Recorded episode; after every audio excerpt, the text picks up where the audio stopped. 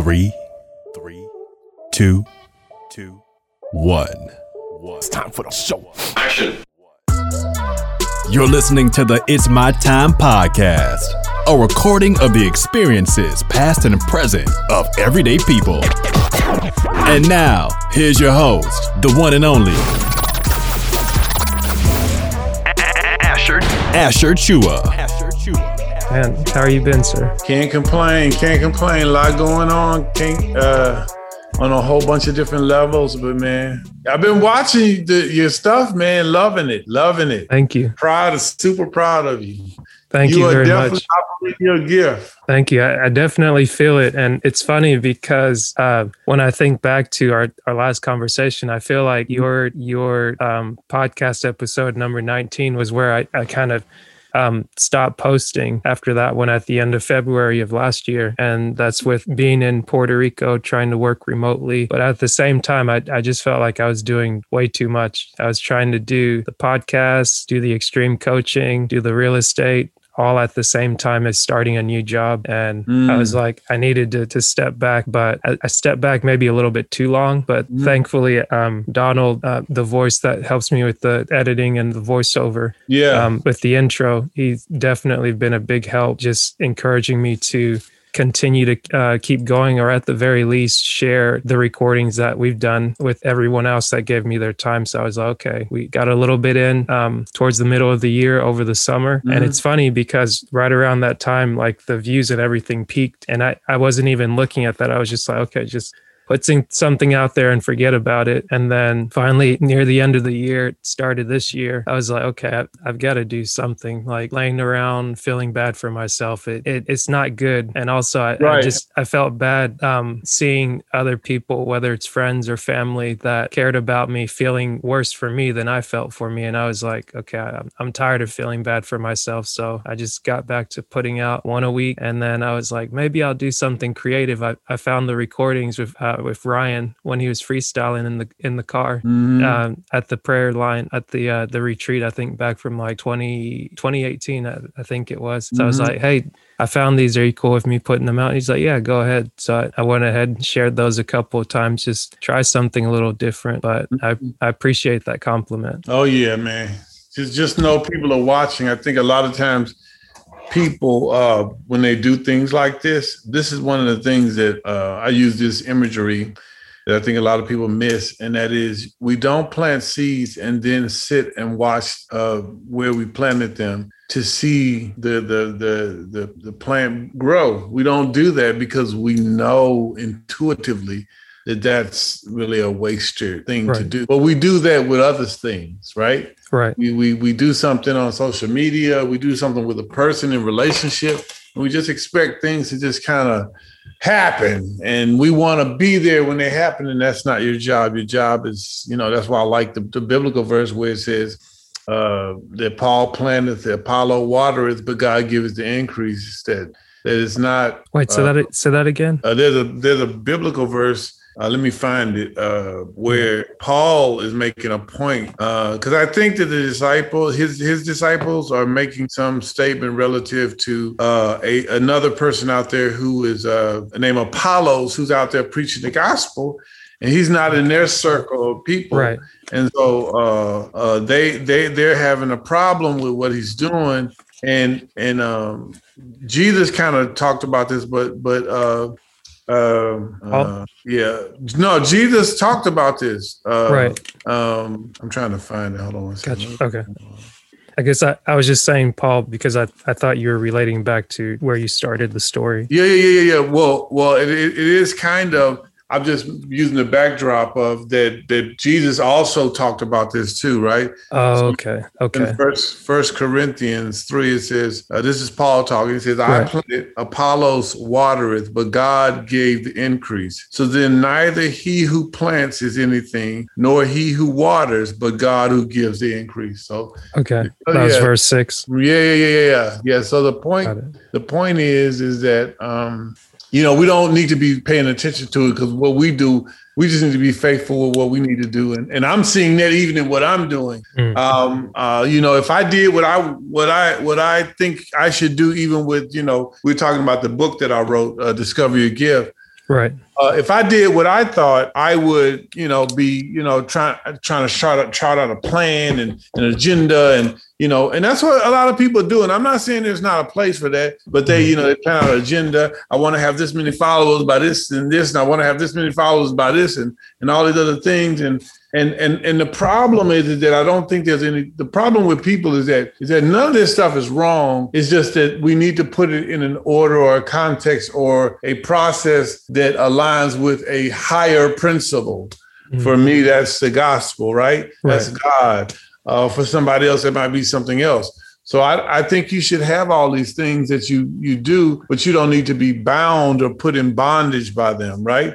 right. So so one of the things I do is, you know, I, I, I wrote the book. I'm going to finish writing the other two books, but I'm just letting things kind of lay out in a normal way. And the way this has happened with us is we have uh, focus study groups at my church, book focus study groups, and so we've uh, really just kind of blown up mm. in terms of uh, you know uh, really being able to impact people's lives in these focus study groups. And so the book is kind of slowly, you know, really being impactful in people's lives. First, in our circle of of of of, of community, so the people that are close to me, mm-hmm. then you know our church community, right? And and you know, if it's God's will, we'll we'll just keep moving. Uh, to to increase that circle of influence from the book because what we're trying to do is starting to really take hold. And sometimes you don't really know what God's trying to do with with something you're doing until you start to just go do it and you start to see how it manifests itself. So it, it man, it's just been been just a blessing. Uh, just everything that's kind of come from that. And that's, you know, and the other part is that my wife and I both do do it. So right, right. that's that, really a blessing. That's beautiful. That it's that's one of the things I, I, really wanted to ask you about because I know from being on the the prayer line together and just talking with you, um, on and offline. I know a big part of writing the book was also the class that you've implemented within your church. Yeah. And I was wondering just how's that gone throughout what was oh, last man. year and just since then, like how has it grown? How's it just it, it is it is just keeps getting bigger and bigger and bigger. Uh, this this recent class, we had over 80 people in the class. We had to oh, kind wow. of have these breakout groups. And you know, at first, you know, we were kind of wanted to um we didn't want it to get bigger than 12 but we said you know we we prayed about it and i said we we don't need to be putting limitations on what god can do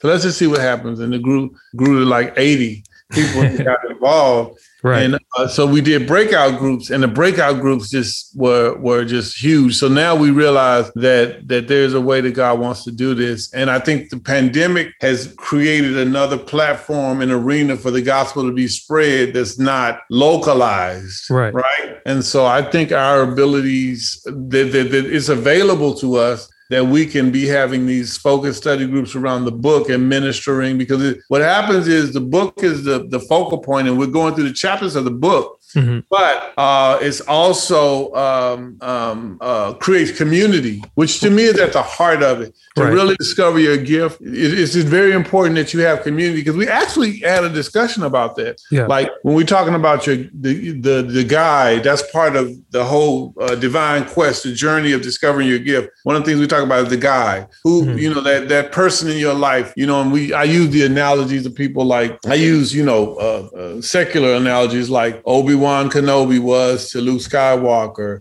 or uh, you know Merlin uh, to Ar- uh, you know Arthur, right, right, or or you know or Nathan and Samuel to David. You know what I'm saying? So so everyone who who God calls to a call a great calling he he he re- aligns somebody into your life who um, um, who will help you guide you in the direction you need to go. And so, of course, people are on the call because it's you know primar- primarily a, a, faith community. It's like, well, what if you don't have a person in your life? What if what if Jesus is your your your guide? And I'm not saying I said I told him I said I'm not I'm not saying that's not the case. Mm-hmm. Um, but but but but there's really no biblical example for it.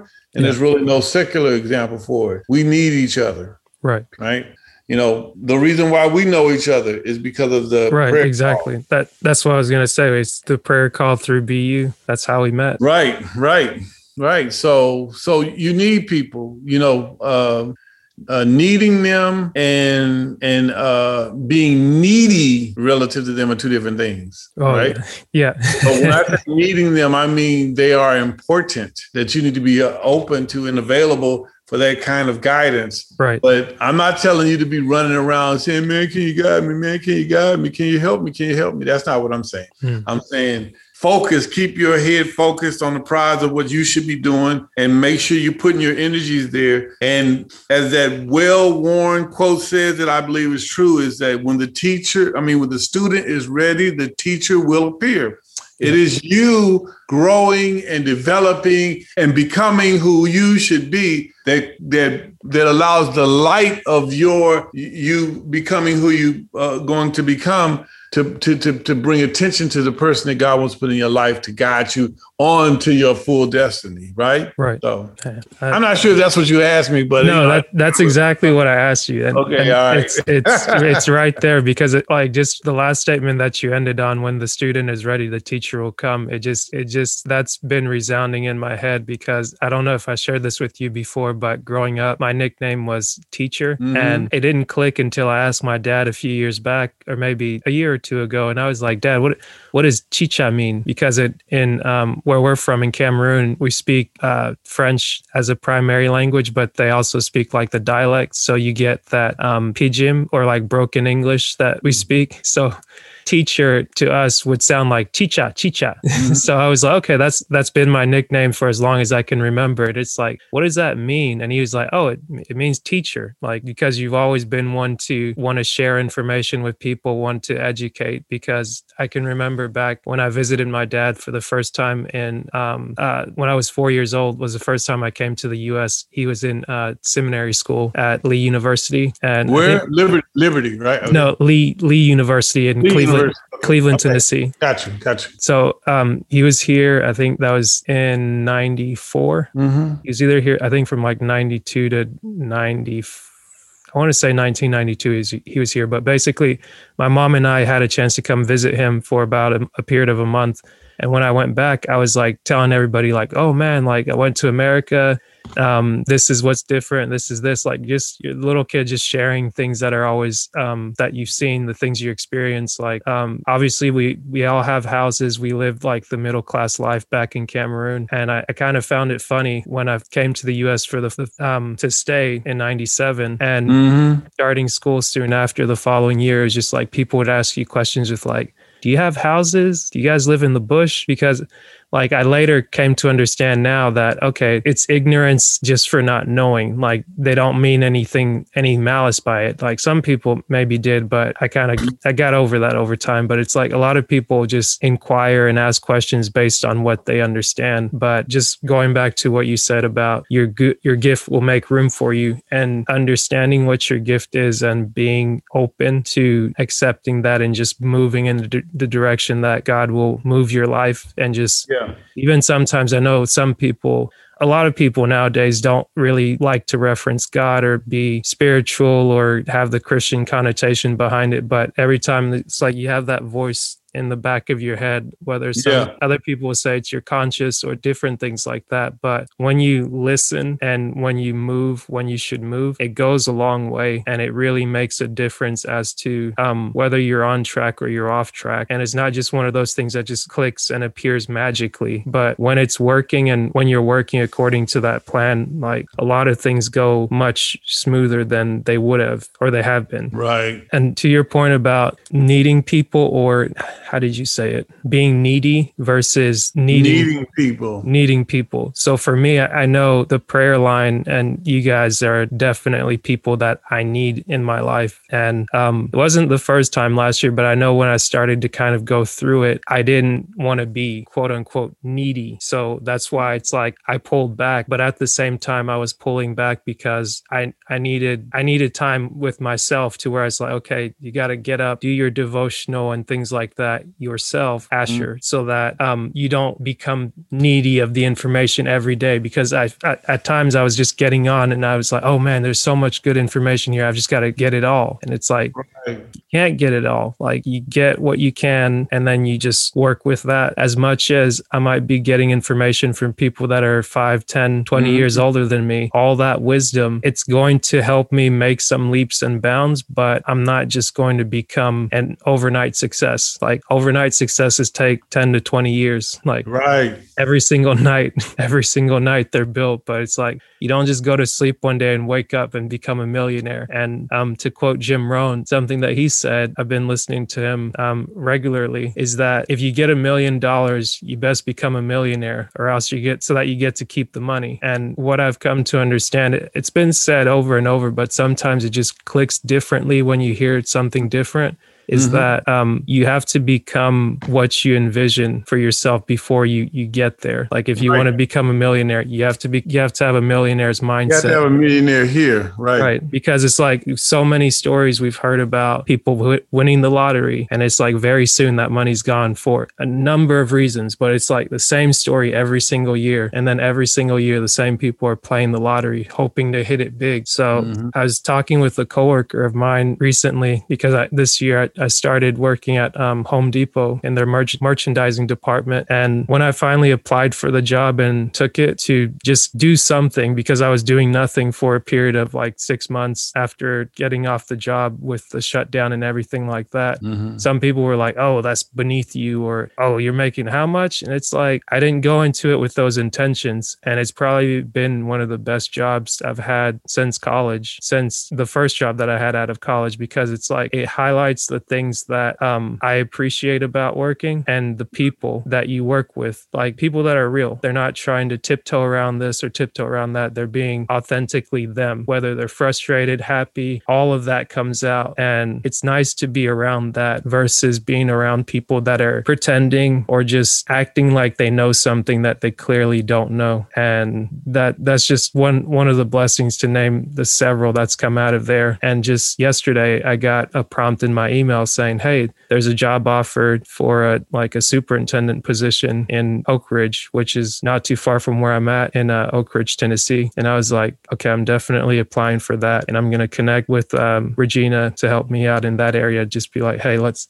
if you got a minute, let's go over the uh, the basics and see see what we can do. Reply back to this in time and um, just follow through. And all that came in a matter of give or take four months when I finally decided in my mind, this is what you're gonna do. Here's how we're gonna do it. Start putting out one episode of the podcast. Get back to work mentally. Get back to work physically. Get back into and, it. And stay and make sure you stay right there. Don't Right. Uh, the, the, other the other part that you have to do is once you get in that mindset, one of the critical things that is often lost is that uh, you have to have a commitment to what it is you're doing that that will sustain you even when what you're trying to do doesn't produce any results that you can see on on at the, at the moment, right? Right. Um, so I think I think you know I I wanted to affirm and confirm let you know let me just say this.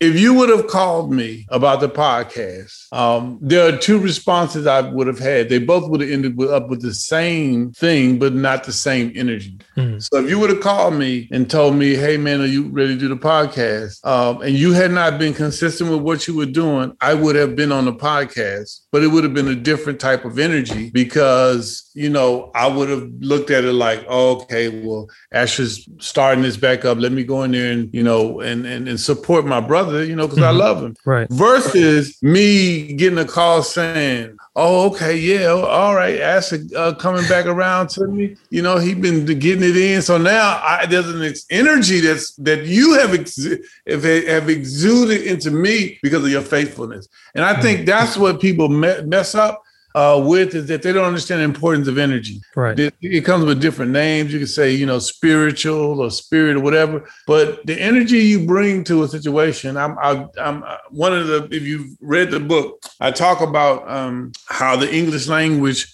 does not do a good job of um, um, what's the word? Does not do a good job of of um, of articulating the nuances with words. So they use mm-hmm. love for a variety of different reasons. The same love I got for my daughter, they use the word love. Same love I got for my wife, they use the word love. But these are two different loves, right? Right. Love I got from my mother's different. They use different words. Mm. The Greek language uses different words for each of these.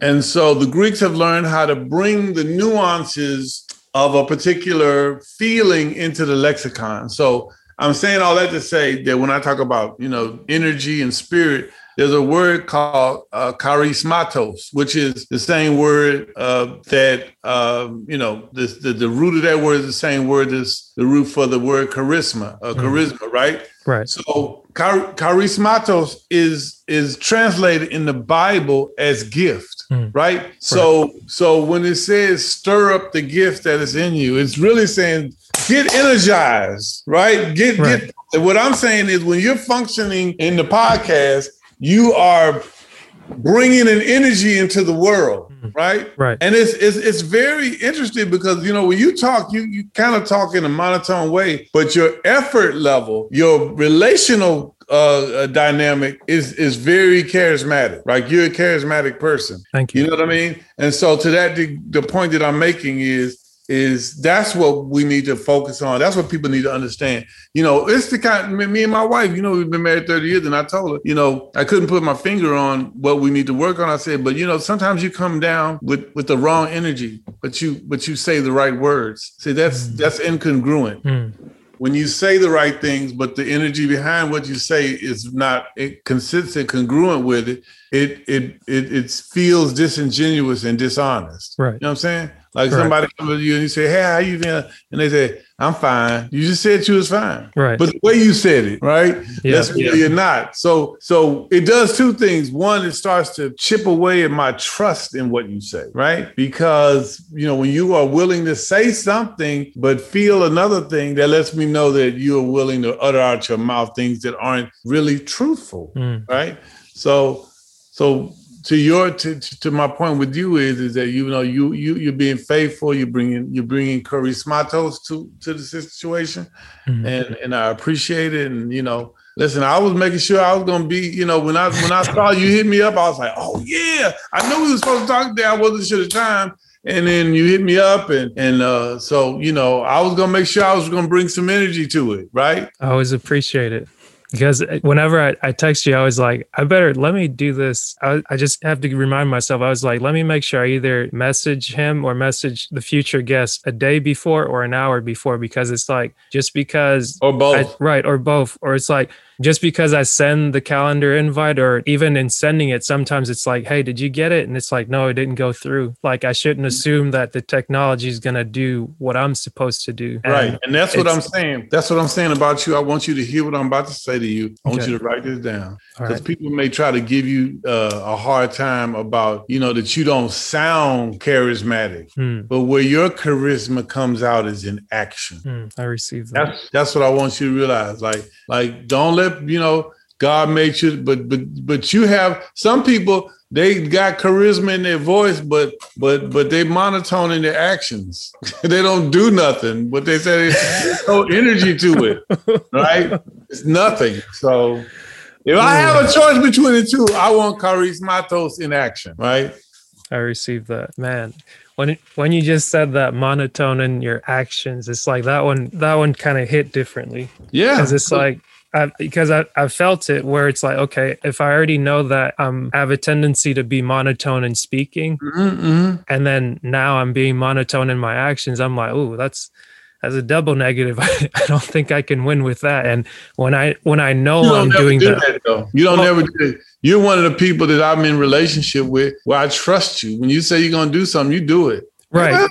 Right. But, but I'm saying, like, case in point, last year, when it seemed like the podcast took a break, that was me being monotone in my actions. And point. it's like, good, good and point. I didn't show up. So it's like people wouldn't see me all together. And it's like part of the reason for me not showing up was where I was thinking, okay, maybe I'm not able to do this to the quality in which mm-hmm. I was doing it before. But like you said, you have to be, or I think um, David Shan said this when I, and he was saying, we have to be married to the actions and dating the results. Like, regardless of what it feels like, regardless of what you think it's going to look like. I was even here trying to mess around, get a new webcam plugged in and see if it's going to give me better, better video quality. But I noticed it before when we were getting set up. And last week when I did two podcasts back to back, it just technical issues and it wasn't working. So I was like, hey, stop trying to be fancy. Go back to what's working. Like the computer right. webcam works perfectly fine. No headaches, no hiccups. Use that. Be mm-hmm. consistent with it. Remember the goals with which you set out to do the podcast. And it's like, just keep it super simple. You're talking with everyday people. You're highlighting them. We're highlighting the conversation. And like, I just got just getting back into the little things and even direct messaging friends on Instagram because that's mm-hmm. the one platform I'm using. Uh,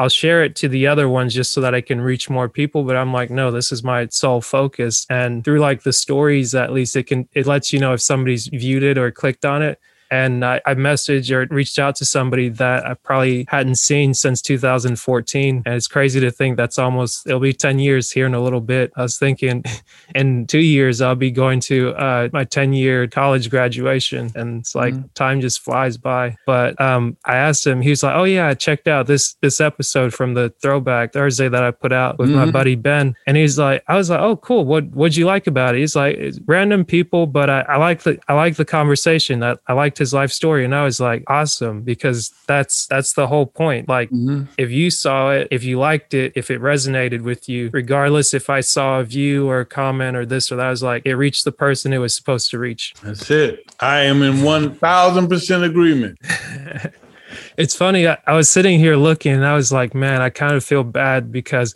whenever um, I've seen people talk about books, usually the person doing the questions like has read the book. And I'm sitting there like, why do I, it's like, do I have the book? Where is it? And I was like, I don't think I have the physical copy of it. And I think, but then I remembered I, I have books on um, Kindle. On Kindle. So that's where I got the book. And I was just thinking back to myself, I was like, maybe I should ask you if, if I ordered it online because I know for a time in 2019 and I think 2020, like a couple of packages and things I ordered, they just never showed up. Like I think I maybe ordered a shirt like this from my buddy um, Vic, who has the clothing brand Bowshock, and it just I was like, I don't know if if the uh, mail person or somebody just like didn't no, make it. Not, no, no. What's happening is that they have the the the the amount of packages that are being delivered has overwhelmed the system. Mm. The response, uh, you know, a couple of things. One, the uh, these these these uh, systems. Uh, I mean, UPS has gotten terrible. Mm. Uh, I mean, all of them are, are, bad. The only one that has any level of reliability is the U.S. Postal Service. To be honest with you, wow, I've never known them to uh, not do. But UPS and Amazon, terrible. They getting pretty bad? Yeah. Man. I actually had a UPS uh, package I just had. I bought my wife a recumbent bike mm-hmm. on uh, and um, she um, is that one of those indoor bikes? It's one of those bikes where you sit down. She doesn't. Oh, okay, okay. She doesn't gotcha. like a spin bike. Gotcha. So you, you, actually sit down f- for these types of bikes, right? And um, uh, the the driver actually put in a message that said uh, receiver refused package says he doesn't want anymore and i never said that and the only reason the only reason why i caught it is because i have ups app on my phone and i called oh, them immediately and just told them listen i don't want y'all redelivering Right. I'll go pick up the package. The UPS uh, is right around the corner from me. I'll just pick it up from them. Right. I don't want y'all, you know. I'll just pick it up from them. I don't want your driver coming out because you guys are trash. and and forgive me because that's what I said. I actually told them that. no, no, you're you're right. I think that's that's back to that being hundred percent authentic because I think too many times like people try to be nice and cordial and it's like there's good reason for that because if you're not nice you could be overly mean but sometimes you just got to tell somebody like hey you messing up yeah big time so so yeah, we I, I went and got the bike myself. It was all good, and uh, yeah, I, I, just think stuff that man they just they just they, they haven't done a good job, and the customer service they don't have the customer service skills. And what I mean by that is I mm-hmm. I always teach people when I'm dealing with them, whether I'm dealing with them uh, uh, at a restaurant or anything. I said I said customer service uh, really showed you true good customer service is when you can take a mistake and turn it into, uh, uh, you know, you know, a, a, a, a, a positive. Yeah. See, that's that's what you know. Good customer service does. You know, it's everybody makes mistakes. That's what human beings do. Right. But it's how you respond to your mistakes is is really probably the most important thing. Mm. Well, that that's good. But I found the book on Kindle and I'm going to read it and we're going to have another follow up because Please, then I'm, then I'm going to be like, okay, this Let's is talk about this mind. book. Yeah, Right, yeah. Let's right. talk about this book. I Right. hey, listen, and when you do, I, I want I might I might even bring the wifey in because Okay. she, she loves the book. that's Yeah, that's amazing. I, I mean, like if if nothing else, I feel like that that alone blows my mind because it's um from hearing you talk about it to where it's like you yourself you wrote the book, so it's a personal project that you're proud of. But Right. now to have somebody that you not only love, but someone that you're married to, you've been married to for a time, and that they read the book and they're like, okay, I love this. I love something that you created. I think that's Mhm. that's gotta like. Can you describe what what that's done for you or the feeling that, of that? Uh, I mean, well, to me, um, it's solidified and given a strong foundation of what I believe I should be doing with the book. Because to me, if you write something, if you're trying to, if you're trying to help people, but you're not helping the people that are, you know, uh, I, I go back to Warren Buffett. When they asked Warren Buffett, he was he at this point he had 35 billion dollars. He was probably the third richest man in the world. They say they asked him to define success, and and you would think he would say, "Oh, if I if I achieve all my goals, blah blah blah." Not what he said. He said the success to him is when the people that you want to love you really love you. Mm, That hit hard. Yeah. And the reason why it hit hard is because a lot of people are loved by people, but may not be loved by the people that they want to love them. right. So he feels like if you got the people that you want to love you, love you, then you're doing some things. So. Yeah. Yeah. So I, the fact I that my wife, that. yeah, the fact, the fact that my wife is so on fire about the book just just gives me a level of um, affirmation that can't be given by words. Hmm. You know what I mean? So Right. That's big. So are, I, are you, she loves the book. so I mean, how long have you guys been doing the um the meetup courses classes? Well, yeah, they're actually courses that come through our Bible Institute. I, I have yet to actually move it. I I, I take a, a, a iterative approach. You try to to to to affect uh, and influence the people that are close to you, Mhm. and then you just uh, incrementally move that circle out. So, uh, you know, I, I, the book was available to people I knew and that I would interact with, and they would see the book. Then I would move. I moved out to to my faith community, my church, Mhm. and so the next step for me is to kind of, you know, move it out to uh, uh, other churches. You know what I mean? So we Right. could be able to do uh, uh, classes with them, Zoom Gotcha. meet them. But I mean, you you guys have been doing. I mean, you're doing it now For through about Zoom. a year. So we've been About doing it about yeah, about a year. Okay. Yeah, I think it might be it might be over a year because I think Yeah, we you I was gonna was say you- I was No, gonna say you started like 2019, didn't you? Yeah, I started like 2019. So it was it was it was it was yeah, we had done a couple of classes in 2019. So it's about two years. Gotcha. Nice. Most of 2019 and most of 2020. uh gotcha. So when when everything kind of shut down, you guys had to move it to virtual, Yep. and that that shouldn't have been too out of a transition for you because you having an IT background and everything. Right. I already had a Zoom account and I already had a paid Zoom account. So Nice. I could do everything I need to do. Awesome. I, um, it's funny you- you mentioned that because I remember trying to do the first recording or two of the podcast, and I was like, "Oh, I, I got this uh, message reminder," and I was like, "Oh, there's a time limit on it unless you pay."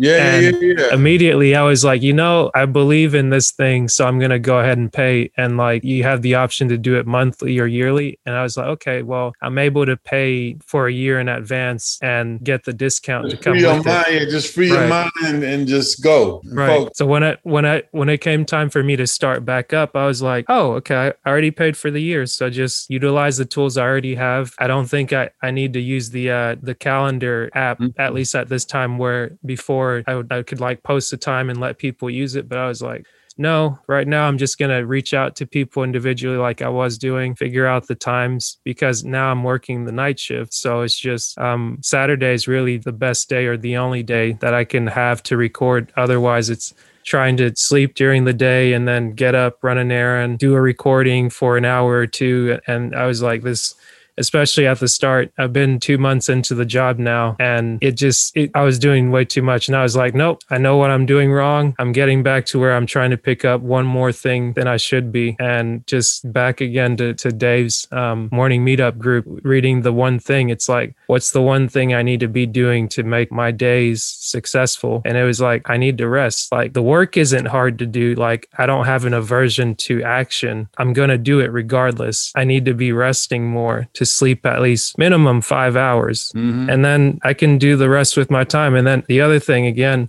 um, just back to the books that we read and the influences that were around from the richest, not the richest man in Babylon, the greatest salesman. It talks about going to work and keeping work at work and home at home, like just keeping those separate to where um, it's just less to think about, less to Can, flood can your you mind. type those two books you put in there? The, uh, yeah, yeah. I, I'll text them to you. the, the richest man in Babylon and the uh, yeah. Text All them right. I guess actually that's three because The Richest Man in Babylon, I thought about it because that's the first book they started reading this year. They're doing like a book club reading every week or every day and then having like 15 minutes to discuss at the beginning of the call. But that's a good one. The Greatest Salesman in the World, that's by Og Mandino. But um, I'll send you this. And that one's talking about, um, it's a really neat story of how, no, I, I won't tell you. I'll let you discover it. Yeah, let me discover it. Yeah, send- I'll let you me- discover Do me, do me a favor. Yep. Let's between us because I wanted to get back to it. Just you know, us co- reconnecting. Mhm. Let's let's start the. Um, um, I think this is you know this just came to me as we were talking, and I just feel like it's somebody I could definitely do that. Yeah. As we get books that are and meaningful to us, let's Mhm. just text each other the books. Okay. That works. Make sure, but just between me and you, it's a Right, book right. thing, right? Yeah. And the reason why I say that is one of the things I believe 1000% is Mhm. true is this thing that they say that most millionaire, billionaires, whomever, read on average 50 books uh, a year. Mm, that And makes most sense. People, most people in poverty read one book a year, maybe. Right. So It's funny because at least I know this is the book I'm reading every day. Mhm. Dennis Kimbro. Oh yeah, yeah, yeah, yeah, yeah, yeah. Uh, Dennis Kimbro, definitely. He's. I know he's the person that ascribes to that too. Right. And it's it's funny because uh, a friend gave me this book recently uh, by Russell Brunson. Oh yeah, yeah, yeah, yeah. The, uh, uh, Russell Brunson is actually the creator of ClickFunnels. Yep. Yep. And I, so send me all, all of that Yeah. you just told me. I need you to send all of that to me. Okay. I'm sending it to you. It's funny because as I've been kind of decluttering my mind, I'm like, okay, um, I'm decluttering my room and the stuff because I moved back home um, like June, I think, yeah, June of 2019 because um, just overwhelmed with stress and work. So I saw myself out of the, the engineering job, moved back home, and it was really one of those things where almost like a crisis mode. And when we moved, like my mom came up to help me pack, and we just packed everything away, just put things in the boxes where they could fit. So I think now in 2021, months before June, um, I'm unpacking a lot of those boxes and just being like, oh, okay, this is where I put this. And like, it's funny how uh, I'm look unknowingly and knowingly I look out for my future self where it's like I'll organize things and I'll classify and I'll be like, hey Asher, like I don't leave myself the notes, but essentially it's like the way in which I lay things out. I'm like, this needs to be right here. You'll find this later and it'll be helpful. Like uh, I was telling my younger brother today, I found he's wrapping up. Here it is. He's wrapping up his uh, college semester. So I pulled this book as I was digging through stuff where I think I got it my senior or my junior year. And it was like, how how are you going to guarantee yourself a 4.0? And the main thing that he mentioned was that his organization was off because he thought it was good. And I was like, okay, well, you have everything written down in your calendar that's on your phone? Because like you put it in your phone that goes everywhere with you, that's in your computer, everywhere you go, it's there. It's a reminder to you. It's like, no, I just got it with Siri. I was like, well, does Siri have it organized to where you can physically see it? Mhm. And then he was like, nope. So I was like, I just went into this thing and it's real thin, but I was like, well, this is what worked for me. And initially I didn't think I used the whole thing, but I used enough of it to make a difference. And we just shared that for like five, 15 minutes this morning. And I was like, hey, just take the time today and tomorrow, Mhm. list out your class schedule at the ver- at the bare minimum. And then from there, we'll go into more details. Like you'll go into the test dates, you'll go into that so that you don't miss it. And then we'll recap. And I was like, we got to recap. But now again, back to even like the podcasting thing, even though he needs the help, I need to be checking in with him as like a mentor to be like, hey, where is this specific thing? because when it's like it, sometimes I'll ask too many questions and it's like, okay, whoa, whoa, whoa, whoa, whoa, like, like back up, back up. And I was like, okay, I'll back up and I'll just ask you softball questions. But now it's like you're in crisis mode and you're asking for help. And it's like, you never, you never, and I was like, I was like, I've got receipts. You don't want to tell me I never did anything. Like if I, if I'm pretty sure I did something, I've got it written down. I've got it dated. I've got it bullet point out. So I, I showed him some, some of the things and I was like, the last time we talked was maybe February. And I was like, went through one of my notebooks. I was like, yep, February 2nd. Oh, I think you muted yourself. Sorry, buddy. No, you're But good. The wife, the wife came down. I was asking her. Hey, Mrs. Pete. Hey, how you doing? Doing great. Good, good. Trying to give me some coffee, even though I've been up. So, so tell Asher because I'll I'll get the the rain. Tell Asher uh, because he asked me. Give him your feedback about the book. okay, the book is She, phenomenal. she not gonna get on the camera because no, got- that's fine. That's fine. okay, let me see if I don't look too bad. I might get on the camera because I, I got to talk about my husband's book. I can hear you loud and clear. Oh, okay. So yeah, I'm looking at the camera so I can get the book. The book will have you walking in your destiny and your purpose because what it does, it allows you to tap into why. uh, why God created you and what you've been called to do, and to actually help you understand that you were no one can do what you do. That is God that put that in you, and you need to be able to present that to the world. And in Mm. order to do that, you have to go on a journey of discovering yourself and dealing with the the um, truths and unpleasant truths about yourself, the perverted side of yourself, being true to who you are, knowing that we all have flaws, but then that your what your the adversity that you go through does not define you. That you gotta allow your adversity to um, use it as a use it as a uh, as a growth mechanism for you that you've gone through it that there's a lesson to learn from it and that when you go through adversity when you have all these challenges that god is shaping and molding you into what he wants you to be and I like to, for me, to use the, the, the, the thing of a diamond. The diamond doesn't start out as a diamond, it starts out as a piece of black coal. And the only way that the diamond can become the, the, the, the it can become a diamond, it has to have heat and pressure put, put on it. And so the heat and pressure of a life, as you go through that journey, you will have that put on you, which would in turn allow you to become this diamond that God's designed for you to be. I, what I love, that's good. What I love the most about what you just said, which is what we got to write down, is you said that adversity is a growth mechanism. Mhm. Ooh. I'm gonna throw my shoe at you. That right there. I mean, that was a major statement. right. It is that is something God allows in your life as a mechanism for your growth, Mhm. right? If, if you can catch a hold of that, you're in a good place. Because then now when things happen, you don't look at them as happening to you, Right. but you look at it at, at them as happening for you, Mhm. I right? was, I Right. was listening to uh, I was listening to TD Jakes has his new book out about don't drop the mic. And, and oh God, God does that with me. He always gives me stuff to add to the stuff that is in line with your book. So he was talking and he was like, greatness is never on sale. Greatness costs. He said, when you want a Rolls Royce, they ain't selling them for two for one. He might he might have robbed that from Eric.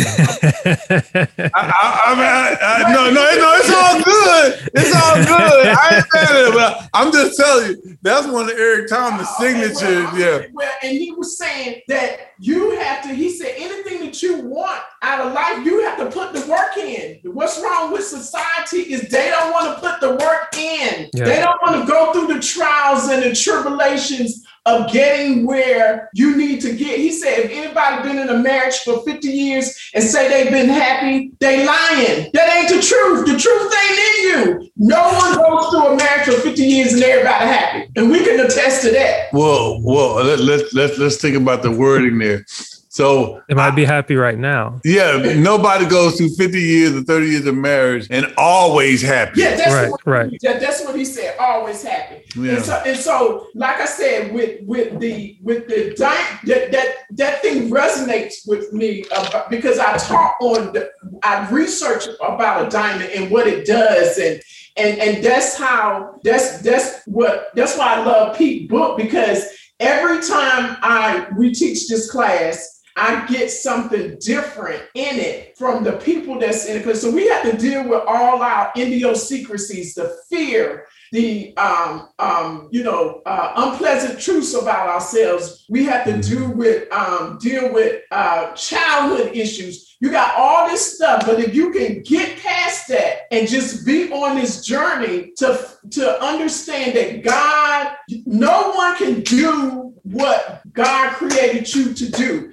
And when you don't tap into that and live in a false reality, you can't reach the people that God has called you to reach because there's a a, a, a plethora, is that a word? Yep. Uh, uh, um, there's a a whole bunch of folks. No, you had a good word. She she uh uh uh um A whole bunch of folks that God wants you to touch. plethora of work. Yeah, You- oh, okay. yeah, you, So that was a yeah, so that's why that discovering your- and you got to be able when you when you read people's book, you got to be able to want to go on the journey. It ain't a book that you read and then you get this great big revelation because it's going to be some things in there that you never thought about yourself that you have to deal with. Like one of the ladies in the class, it was so funny. Two ladies said when Pete said the perverted you, she was like, "How?" did She said, "I was a perverted you? What do you mean the perverted you? And she said she went and looked up the word perverted, and she was like, "Oh, I am."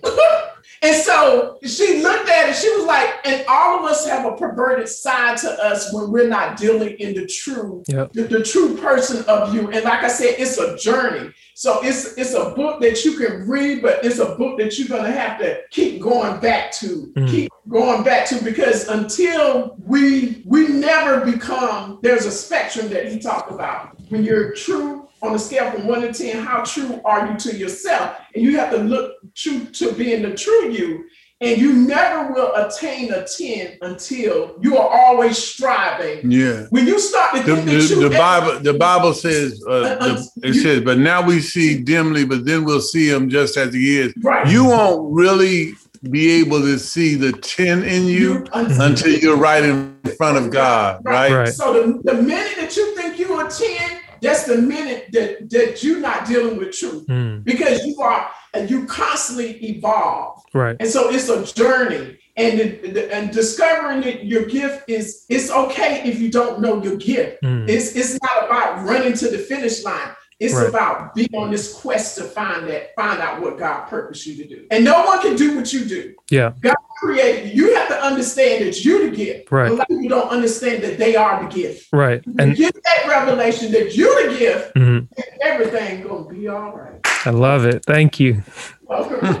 It's funny when when she just said it and i i was i was able to read um the um the message behind you because you were co- you're covering part of it but Yeah. when she said no Oh. you are a gift and unleash the hero within because it's like whenever I, I i'd hear you say it i always hear um i always hear people reference to the gift as like something you have like the talent story and it's like okay you've got this thing in you and you've got to figure out what it is you got to you figure out how to use it where to use it that type of thing. But knowing that you yourself are the gift hmm like that that kind of opened my mind in a different way and kind of helped me. I was like huh hmm okay there there's a lot there's a lot to unpack there. And, and like your wife was just saying it's a journey. It's not a just you just hit the lottery you just boom i got it. That's it. I'm set for life. And that's kind of something i thought last year. It's like okay. And even back to 2019 it's like you grow up go through your teenage years you go to college you graduate you get a good job you pay off your debts. It feels like hey i made it. Like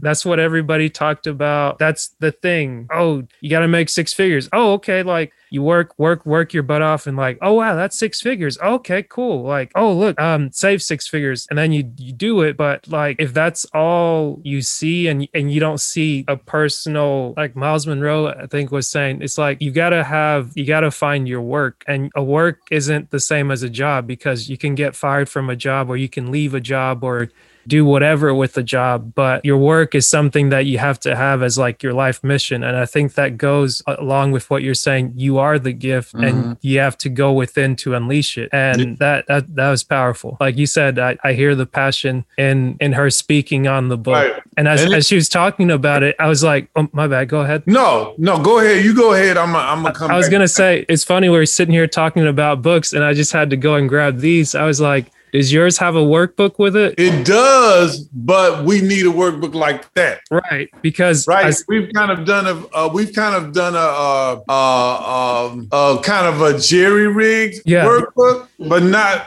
not Yeah, really yeah. like show. show uh, I'm gonna, I'm gonna let you see. You don't have to get in front of the camera, baby. Can you pull up the stuff you was showing? oh yeah, yeah. So this one, this book, I think I heard about this through one of the Breathe, Breathe You groups on uh, the Chameleon Call, which is like the S type personalities when we talk about the DISC, and it talks about setting boundaries. So boundaries is the book. It was written by I think two doctors, Dr. Cloud and Townsend, and then they made a workbook to go with it Oh, because yeah. as you're reading it, We need to order both those so we can both read it yeah, and also see the formatting for the Mhm. workbook. And, and could, I was getting ready to tell him something else too that was uh, because it, it has that for the individual it has it for marriage and um, a couple other things but i think it makes sense and So, you're so, so, so they have boundary workbooks, yeah. Different ones for Yep, different things. yep.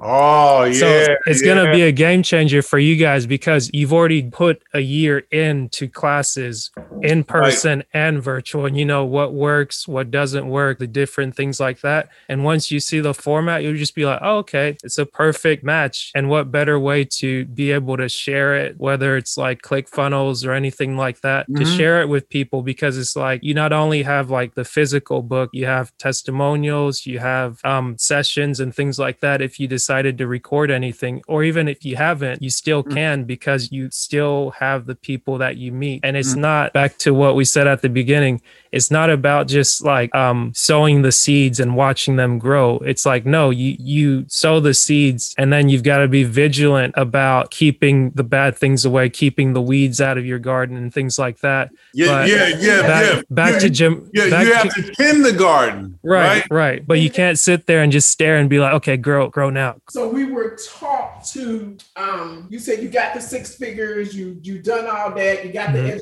education, but there's still something missing. right And in Pete book, he talks about that. There's a um, a section in his book that he talked about that it was a study done. All these folks that went to all these fabulous uh, A TED talk, yeah. a TED talk Mm. did, did extremely well, were very powerful people, but because they weren't in their purpose, they still something was missing. They Mm. didn't know what it was. They were very successful according to the world standards. Financially successful. Financially, you know, everything. graduated from Princeton, Harvard, Yale, all that. Was Yeah. when when when when people external to them look at their lives, they say, "Oh, you're successful. You have the money, you have prestige, you have a claim," Mhm. but they did not have fulfillment. Yes, and so I mean, I use I use uh I, I love using Steve Jobs. I was like, this dude changed the world. But at the end of the day, he realized that all the money he had, everything he did, it didn't.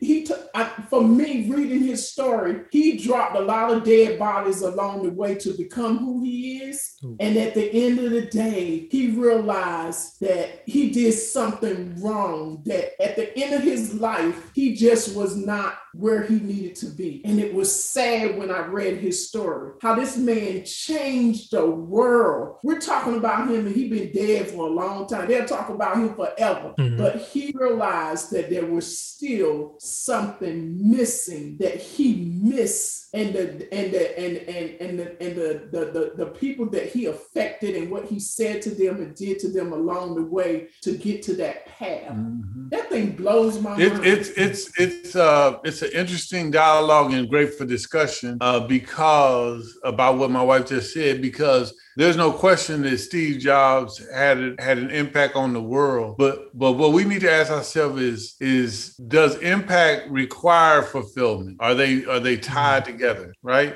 That's a good question. Uh, uh, because he clearly was he clearly had impact, uh, but but but he did. Uh, but, but I'm still not sure if he fulfilled. You know, no, I I'm mean, listening. I mean, because I mean, the reality is like the example in the in that I use. Hit, Hitler changed the world, but he definitely didn't fulfill his purpose. Yeah, and then you look at somebody like Chadwick. Chadwick fulfilled his purpose. That guy, the actor that died, Mhm. he fulfilled his purpose. Period. Even when he was dying, he fulfilled his pur- pur- his purpose. Mhm. And I listened to how his family talked about him and how he was able to keep the character of who he was being in Hollywood. He wouldn't take nothing that would diminish what his purpose was that would put him or his people in a negative light. I'm not taking that role. That role, why you always got to have us as a drug dealer or doing this or that? And he Why- lost he lost work because of it. because that, but guess what? At the end of the day, that man was only on this earth 43 years and he fulfilled his purpose with passion. Hey man, you might have to uh, do a, a podcast with my wife. I will. I will. Uh, it's funny because she's coming out. She's coming out with uh, uh, uh, a devotional. okay. It's funny because we were talking about getting her on the podcast earlier, and it's it's it's it's just it's always amazing how things just kind of work out because it's it work it's, out. it's When like you don't when you don't try to control it, you just let Exactly. God do thing. exactly it's um man I, I had to write that one down earlier where you said does impact require fulfillment is that how you said it Yep, yep. It's it's it's a, it's, a, it's it's not it's not a statement as much as it's a question for its discussion, right? right right Like like like that's something people need to talk about. yeah I mean, because you know, um, you know, I I often wonder with my wife, uh, not my wife, my mom, uh, if she, because okay, so fulfilling your purpose and having impact, you, you if you if you if you feel you you can you know so so so if you impact if you if you want to have divine impact, I think you need to fulfill That's your the, purpose. that's the word right there. Right. Yeah. Divine impact because Chadwick had divine impact. Right.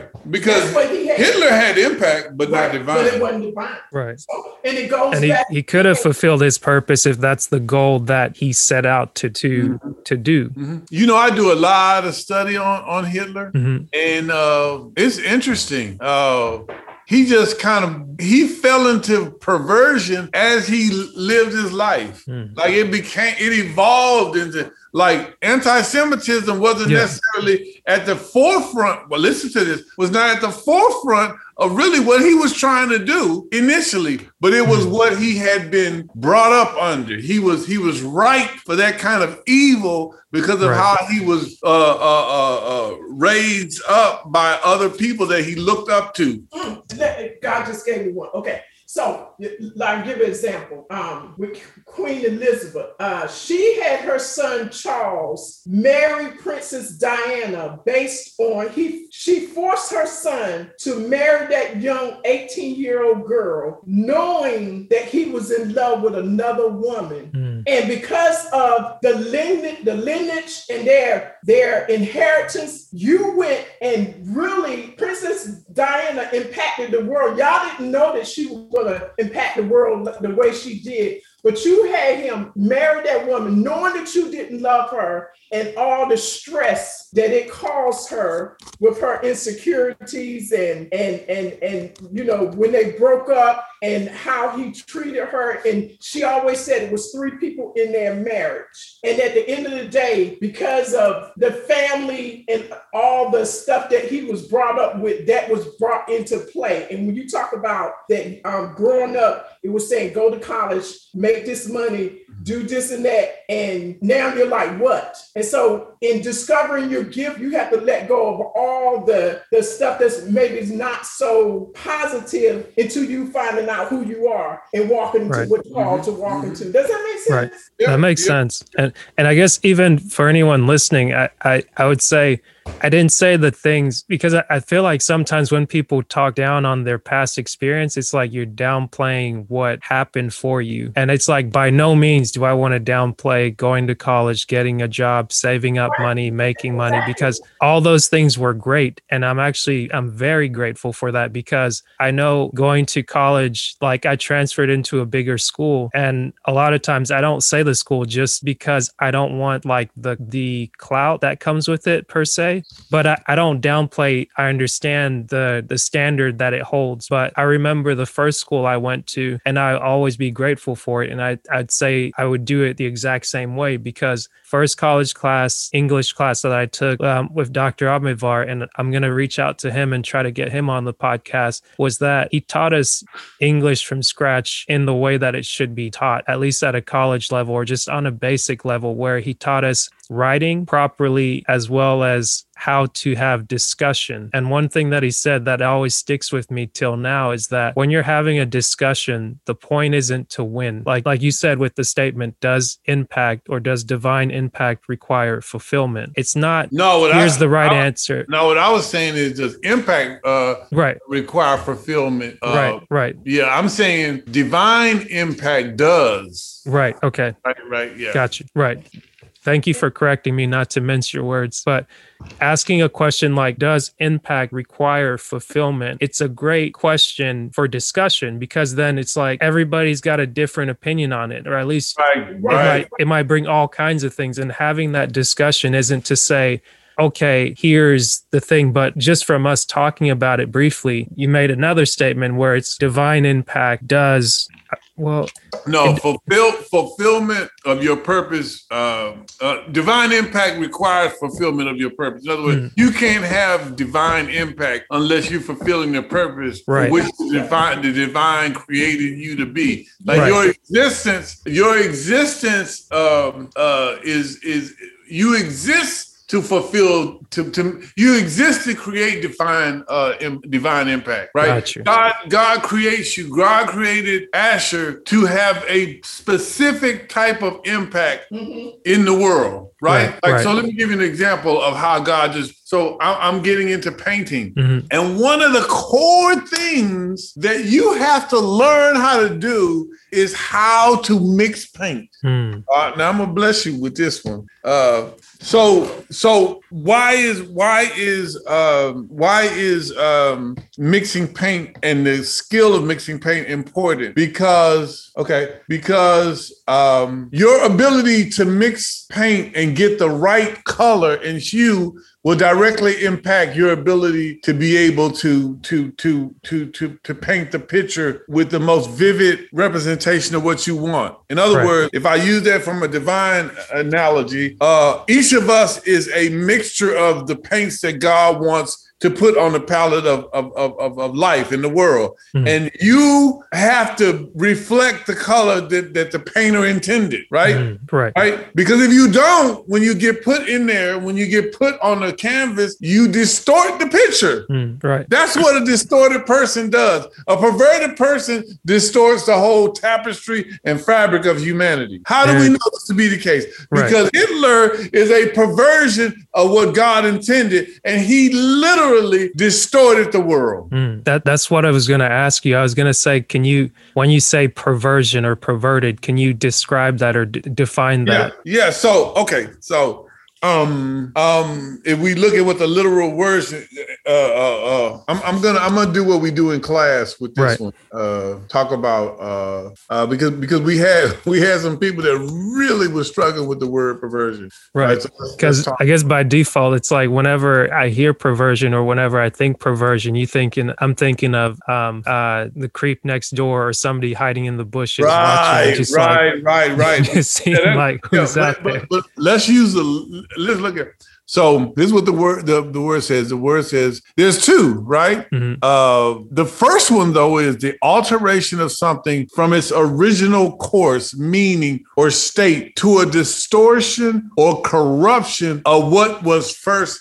intended right Mm. so perversion is when something is twisted or Mm. taken out of what the intent was for it right Right. and so when you are perverted, what that looks like is if you were intended to be this and you end up being that, right? Right. Right. Like it's it's it's it's it's it's it's it's a um I, I'm I'm trying to think of the best way to say this, but but per- perversion in the sense of what we're talking about in the book is is uh that God had God the uh, you know we talk about Jeremiah 1 5 Mhm. so it says uh, you know before you were form, well, uh, before you ever formed in your mother's womb I knew you you know I sanctified you. I made you to be a prophet to the nations. So in this in this particular scripture uh, God is talking to Jeremiah but what what it lets us know is that God intended uh had an intention for all of us even before we were physically formed that there's an essence of who we are that is pure and divine right Right. that part of us that God created before we were ever physically uh, manifested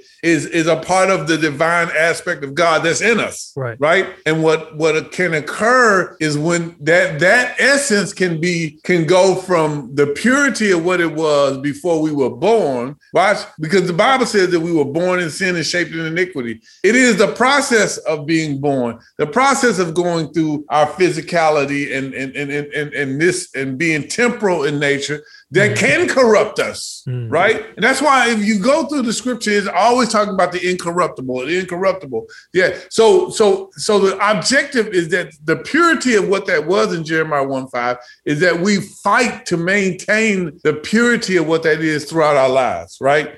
Right. And, and and oftentimes, you know, it's, it's the the plan for for for for for that to be restored as much as it can be is is in the person of Jesus Christ. It's in the person of what he did on the on the cross. It's in the person of that transformational power that resurrected him um, uh, uh, from the dead. So we believe that the same power that did did can restore us to what we were before, right? Right. Right. So, but any, but outside of that, it is inevitable we're going to move along that U spectrum to perversion because that's what the world does. That's Right. what people do. People mistreat you. People talk crazy to you. People do. You know, sometimes you get you you get you you know lightning in a bottle, and you you you know you you have a mom and a dad that nurture you and you love you unconditionally and do all these other things. But most of us, that's not what we have. We're disappointed by somebody. It could be our parents. It could be our siblings. It could be the people we're in relationship with. It could be the people we work with. It, it could be it could just be you know, it could be random. People are going to do something, right? And our job is to not allow it to to to to move us away from that that the beauty of that divine aspect of who we were. Mm. Does that make sense? It does. So so that so so my my contribution to trying to help people not be uh, uh, to to move in the direction of the perversion is what I've done with the book. To just just to make into everyone self aware of the fact that we are on this this spectrum Right. and that we have a responsibility to try to be true to ourselves, to be honest with ourselves, and to have relationship with God. Right? We do those two things. It Yeah. will help ensure that we don't slip into a, a place. Like if you look, I, I did. I'm telling you, I did a study of of, of- Hitler. Mhm. Uh, I know human beings. Human beings don't naturally follow monsters. Right. That we don't do that. What happens is is that people we we we get attached to people not when they are the full grown monster, but when they are, you know what I'm saying? Yeah. Everybody everybody thinks that baby lions are cute. everybody like, you know, cubs Right. you know, you know, but uh, you know, I use the story of the woman who who had a lion cub, uh, and the lion, the lion, she raised it from a cub all the way up for 15 years. The the lion lived with her, and one day the lion jumped on her and ate her. You realize he was a lion. You, you, you get what I'm saying? So, Yeah. you know, hey. What's the moral of that story? The moral of that story is, you know, you you you know, people are gonna be true to who they are. You need to be making sure you know who they are Sure. before you start, you know, getting in that that type of closeness in relationship. So mo- that's why most people, most people, you know, when if you if you study Hitler, Yeah. Hitler was deified in Germany. They literally, uh, uh, Joseph Goebbels. Listen, listen. Hitler. That's why I tell people, you know, about perversion and how how how it is. Mhm. Listen, Joseph Goebbels. When Hitler, they was in the bunker with Hitler. Mhm. When Hitler killed himself, Joseph Goebbels' wife killed her children and then killed herself and her husband killed himself. I don't know what the order was. Yeah. But they the whole family killed themselves and and what she said was that she couldn't live in a world without national social national socialism, which is a, another word for Nazis. Right. Nazism. And so it just lets you know, you know, how people are, you know, let me tell you what the biggest problem I have with with, with, Donald Trump and the direction that conservatism is moving in and Mhm. the Republican Party is not whether you know we have a difference of, of opinion. It is the belief that they think that the direction they're going can't end up in another Nazi Germany. Right. The fact that you believe it lets me know that you you you I don't know what y'all are believing, Right. but it's twisted. Like if you want to see a modern day version of perversion, Mhm. it, it- it's now. Like a lot of people don't believe that Christianity can be perverted. That's a Mhm. lie. It's it's been very perverted. Yeah, exactly. The uh, it's the perversion of Christianity that was allowed it to be used Mhm. uh, for the colonization and brutality reality in Africa. You understand what I'm saying? Right. Uh, uh, uh, under the pretense of, uh, you know, you saying under the pretense of you bringing uh, quote unquote savages Mhm. into, you know, a civilized Christian Christianized world, which is better for them. Right. They didn't ask for that.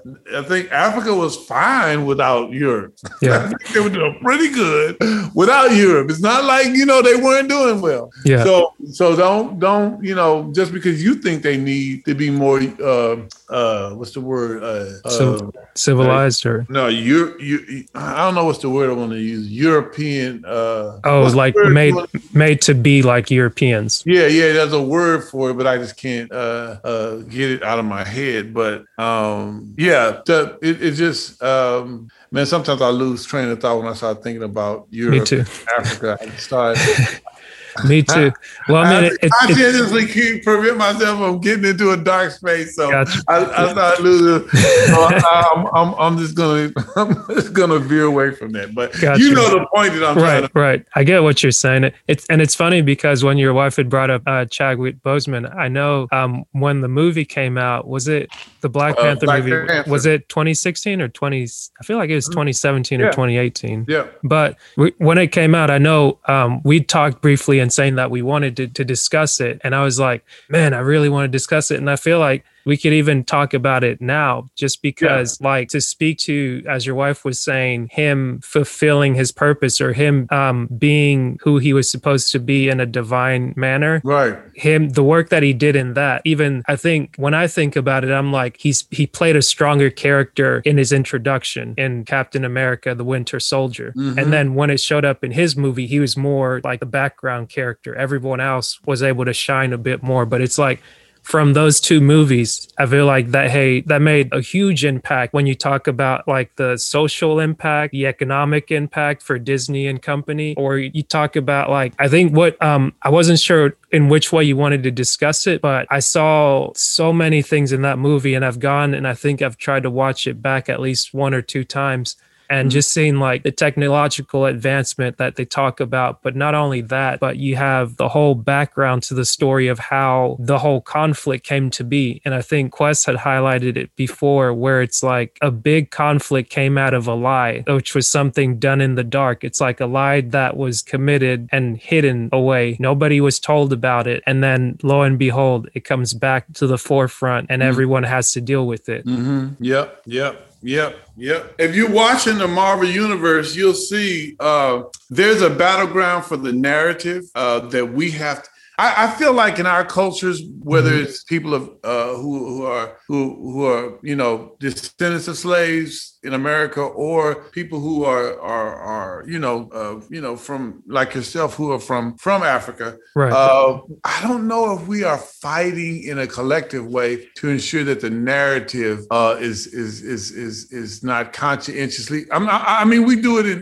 in, uh, from an individualized perspective, but I'm not sure what we're doing collectively collectively to make sure that narrative is corrected. Hmm. What do you Right? mean? Like- do you, Okay, so what I mean by that is like the narrative that's that's that's out here, like it, it's moving. There things with BLM and all these other things Mhm. are happening, but the narrative is is so crazy. Like I was watching a, a story in there, and you know how you know how Europeans uh, will will will act like uh, uh, Egypt's history is all um, um, all European or Phoenician. yeah. My history teacher actually told me that that that that, uh that uh, uh, the Egyptians weren't weren't weren't people of color; they were Phoenician, and and there Hmm. was a Ptolemaic dynasty. Cleopatra was white, so Right. she just was because that was a derivative of the Ptolemaic dynasty as Yeah. a result of the Alexandrian uh, con- uh, uh, Alexander's conquest of Egypt. So I, I, I get that, but Yeah. to say that that the, that Egypt itself was a a, a a European, a European or Middle Eastern only country is ridiculous. And this is how you know it because most of us, from a DNA perspective, Yeah. uh, uh, have DNA from Ramses III. Mhm. Most of us. Right. Oh wow. Did you know that? No, I didn't know that. I'm, I'm gonna I'm gonna show you. There's a haplo haplite. Uh, uh, I, have it in mind. Okay. Oh, did you do? You did like the Uh, the 23 ancestor? me. 20 Yeah, okay. 23 So there's a there's a particular. Uh, I'm I'm gonna show it to you. Gotcha. Yeah. If, if you want to share the screen or anything like that, Yeah, yeah. I'm, to. I'm gonna share it. I'm just gonna pull it up real quick. Uh, But it's funny as you got to talking about a little bit of history. I was like, man, you must have been talking to Sunny D recently. I know you guys are always always keeping up. right here, I'm gonna show it to you, Okay. and then we'll. Oh no, I uh, you disabled uh participant sharing. So Wait, I did this earlier. I was trying to figure out with my younger okay, brother. now I can do it. Now I can Okay. do it. This was able to do it. Got it. Okay. But I, I was saying earlier, um, it, I could hear almost Sunny D in your voice for a second when you were talking about history. Okay, so you see, Ram, these these are the DNA tested uh, mummies, right? Ramses the 3rd We're talking about this was like in 1000 BC or something like that, Right. Something 1100 BC Mhm. was when he lived. This haplite group right here. This is the the the the uh this this is his this is from him. This is from Ramses the third. Right. Right. This is his haplite group. This is from the DNA that was tested. Right. Okay. If you look on here, this is this this is a Y chromosome haplite group. In other words, this is a branch of his DNA, right? Okay. Okay. That makes sense. and, and and most of the people in this group are people of sub sub-Saharan uh, ancestry. Right. Which one is it? I'm V thirty. Yeah. And so this is in my haplite group. This this is a part of my DNA. So I have Okay. I have a, a DNA connection to Ramses the third. Gotcha. Right. But most West African people do. Right. Men, Right. not, not anybody else. Men. Okay. So what that lets us know, right? What Mm-hmm. that lets us know is that there is a connection between between Ramses III and most most men of color. Right. Gonna, So, or so and then we also know that if you look at the mummy of Ramses III's son, Mhm. his hair is woolly, hmm, not straight. right. So we know that that we have Egyptian royalty that had hair like us. Right. But the narrative that's being taught hmm is that that's not the case Right. And and we don't sufficiently research, find out, and battle and teach our kids otherwise. That's the right. point. I get what you're saying. Right? Yeah. You want me to stop sharing? Yeah. No. You. I, I think I'm sharing. Okay. Well, man, did, did, did you want me to stop sharing your screen so we could go back to Yeah. this Yeah. stuff? Okay. Yeah. Yeah. Okay, yeah. gotcha. We're good. We're good. But I was going to say to your point about the narrative is that you always, you never hear Egypt referenced as like, oh, it's just part of Africa. Because when people Right. talk about Africa, just the sense that they say Africa, it's always like this massive thing, which it is, but it's a continent. You never hear anyone say, well, you hear people say Europe, but they'll speak specifically to the country in which they're talking about. And it's like, I saw something recently that um, Theo, our, our buddy Theo, he Mhm. put up, it was sharing an African proverb, but this time it said a Ghanaian proverb because Ghana, I think it's either Ghana or Guinea, is a country in Africa. So it's like, I appreciated the fact that they highlighted, okay, this is this proverb, it comes from this region, so that when people think about the country, it's not just a wasteland, a desolate. Yes, there are people struggling in different parts of it. There are people struggling in America. You can go outside today and you'll see a homeless person. Go to Appalachia. right.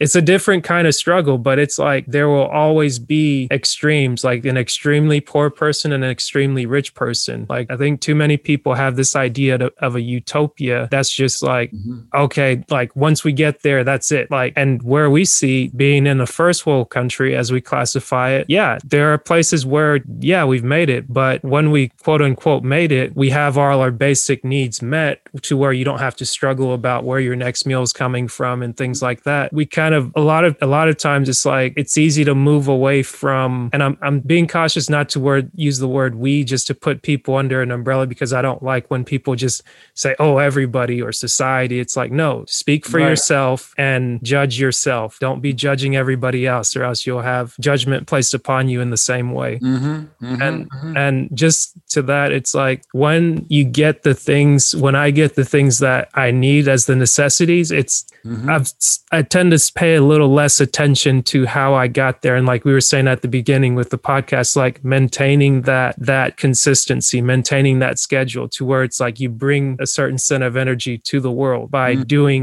what you need to by being in your purpose, by fulfilling your gift that is within and not just looking at okay, what impact am I making? Like it's yes, it's good to measure it, but if you start measuring, if I start measuring by losing sight of what I'm doing to Mhm. gain that measurement, then it's like I'll start to manufacture problems or problems just seem to pop out of nowhere where it's like, okay, this isn't this isn't the end of the world. Like for instance, um Hey Ashley, give, give me Yeah. no. Keep talking, Okay. but I'm just gonna let you know that I'm gonna. Uh, I'm still here. I just gotta Right. go do something real quick. But Okay. keep talking. Right, right, right. So, here. so I, I was just gonna say, say this, and I'll, I'll classify it as I'm not saying this to win an award or anything, but um, what I saw that was more disturbing than anything last year when it started with even having the Corona event or the pandemic as we've seen it play out. It's that there was so much prompting for okay, 2020 is going to be everyone's year, 2020 vision, all the great things, and I mean, New Year brings all different kinds of um, goals that people set out. But very soon you have a disease or something on the horizon. Everybody's already doomsday planning.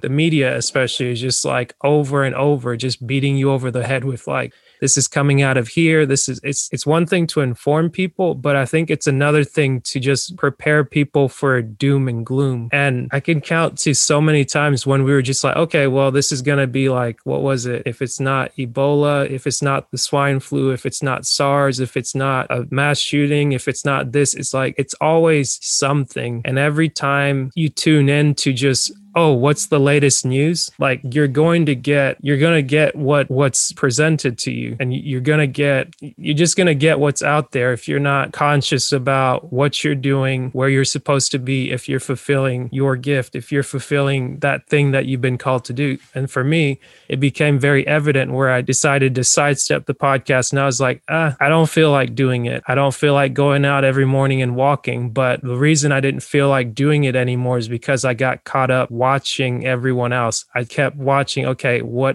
impact is this having? I started aligning myself with other people's goals and i got distracted from my goal that i set out. And i just got caught up in the moment. And staying caught up i started to tap into sources like news sources and different things like that i wouldn't normally tap into. And sometimes i guess i got the comedy aspect out of it but at the same time there was much loss. But now it's not so much a loss. There there are a lot of lessons learned along the way where it was just okay this is what happens when you don't tune in. This is what happens when you don't keep up with what you should keep up with. When you don't maintain your bank account you can quickly slip into debt. But thankfully um, having things and systems set in place the systems they'll work to the best of their ability. And then when you get yourself back like i'm back now you can kind of pick up right where you left off or reassess where you got off track and then get back on the horse. So I forget where I was going with that, but I think I was just saying, as we were talking about understanding what There was a perversion means. yeah, There was a point that you said I want to highlight. Okay. You said you said when you start becoming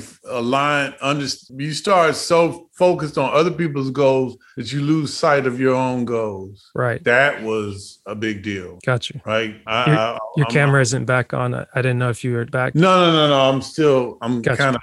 I, I gotta, you know, I'm a diabetic, so I gotta kind of make sure I eat. And eat. Okay, I got you. We, you know, we had been on for a minute, and I didn't eat earlier. Oh, right, so, right, right. Yeah, that's the reason why. So yeah, so I, I'm still here, but I just wanted to comment on that one Okay, part. you're good. You're good. I was just I was just double checking because I know I know there's uh there's one uh podcast I recorded. I think it was like episode number 18 with Stephen Tots. And he was talking, we were talking for about an hour, and I realized he wasn't on camera, but I know some people want to be on camera, other people don't. And then, like, towards the end of the episode, we're like, I was like, Oh, I can't see what you're saying. He's like, Oh, I thought I was on the whole time. And it was so funny. But when he, he got on camera, he told this story of, um, he told me like a quick story about Kobe Bryant. And I think we recorded this late 2019. And lo and behold, like that first, no, I think it was the third week of January. That's when I put out his episode. And I used like the little um, teaser trailer to be like, okay, this is something relevant, not only to this week, to this episode, but it's relevant to a recent event. And I didn't plan any of that, but I was like, oh, wow. That's weird how that worked out. But um, yeah, to what to what you're saying, we'll definitely come back to that. Um, no rush. I um, I can wait. I have help with editing now, so we can always um, edit and come back. All right, I can even pause the recording for. Okay, let me know when you when, Yep, when You're me good. to add. You're good. Is there pressure when you uh, are from an African family to Mhm. do certain things? Like, because you were saying about sometimes they say something about the kind of job you have. Right. Does that make sense? Yeah, for sure. There there's 100% pressure because um, I heard Tobe Nwigwe talk about this, and it's like I could echo the same sentiment because the way I've kind of seen it, or the way I resonate with it, is that you're coming from when we talk about Africa in general, or a lot of Africans that I know, mainly Nigerian and Cameroonian. So that's like West Central Africa, right there on the curve. Right. Um, when you talk about pressure coming from Africa, coming from a third world country, I think it's there. And a lot of time parents will place it on their children because they were the first generation to say, Hey, we made it here to this country, the land of opportunity. And for Right. my dad, it's like he came, I think, to the States in 92. Um, I finally had a chance to like sit down and record a little bit with him as we were driving. And he kind of talked about it a little bit, where I think he came to the United States in 1992. And from then till 97, he was doing seminary school. And in 97, that's when we came. And that's like a miracle story in itself, where you have a wife and five kids come over on a visa within a period of a month to a week. And not only that they come over and you already have a house that that's able to have them all house them all. I think it was like a four bedroom house or five bedroom house. And we each had our rooms. I think i shared a room with my older brother. Um my sisters i think two of my three sisters shared a room. My parents had their room so maybe that's three or four rooms. Either anyways but like there's that pressure where you come to this place you come from a place one where you didn't have something and then two once you get here it's like you have to take advantage of the opportunity. Otherwise if you go back you can't go back with nothing. Like you came here it's almost like you won a lottery ticket. Some people win the lottery but i don't think i don't think in our story we did. If that's different i'll i'll find out later on. But at least the way the story is told to me we came here. So the main way that people see as a way out of impoverished countries is that education is the way out. So so long as you're able to go to school, get an education, get a good job, you're in a much better position than where your parents are and where your family back home is. So, in being able to do that, now you can contribute and then bring your family up to the level that you're at. And you see it a lot with, like, at least in, in the South, Southeast, and Georgia, probably out West too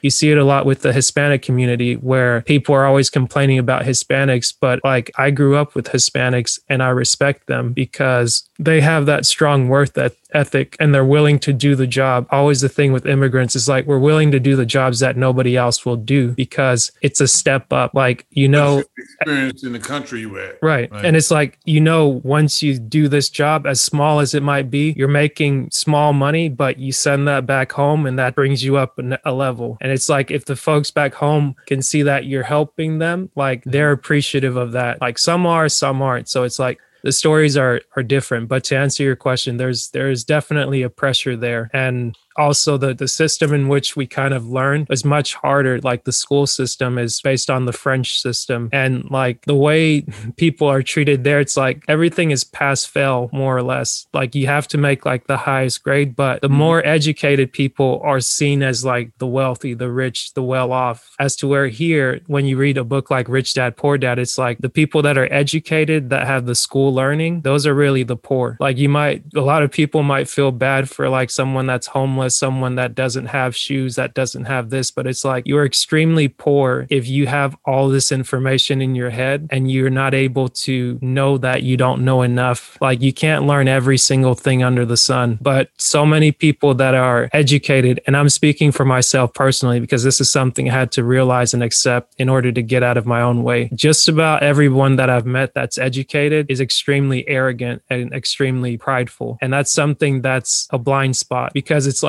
you do you work so hard to get this information and to get the knowledge but mm-hmm. then you become very spiteful and very angry and vengeful towards the rich the person that has the mo- the monetary money to buy the things that you would like to buy. A lot of times like i've heard it in the house where it's like oh well the rich i've never met someone that was richer and happier. I've ne- never met someone that's this or money isn't everything. It's like true money isn't everything. And if you've only met rich people that are sad and unhappy and bitter and unfulfilled i'm thinking you're meeting the wrong wrong rich people. Every single rich person isn't the same, just like every single human being isn't the same. So mm-hmm. I guess not to go off on a tangent, but I don't like when people just categorize people in groups, whether it's by race or by education or by stature of where you went and what you did because then that kind of dismisses the individual aspect or the individual responsibility that each person has to their themselves to say this is what i need to get up and do every day and i'm going to do it. And then the results will speak for themselves. Mm-hmm. yep i'm with you. I, I think that- we're coming up on two hours buddy. Yeah i think we, we should probably wrap it up there. I, I appreciate all the time. It's always great yeah, to catch up with I, you. i enjoyed every minute of it. Anytime my wife is fully engaged it's a blessing. Yeah yeah. So you you you know you cemented your position in our lives. So if my wife's flowing with you, then I'm flowing with you. So appreciate that. Me, uh, I think we're going to have way more of these types of calls because I think this thing with the book is going to blow up, mm-hmm. uh, and not because not because uh, I, I, desire for it blow up is an agenda. Mm-hmm. I just think that that, that, that, that the book is helping people, right? right? And so that's my my that's my ultimate goal and objective, and, and I think the more people that we help, you know, the more, and I think this podcast will be uh, part of that and other things that we do. Right, that'll be a beautiful thing to see. Um, is there if if people want to join the group, how would they go about that, or if they wanted to reach out to you? Uh, the probably the easiest way to reach out to me is to uh, connect to. Uh, I'm gonna put in my uh, email, okay, my wife's email, okay, and just say that you want to be a part of the focus study groups that we have. We have them in the spring and the fall.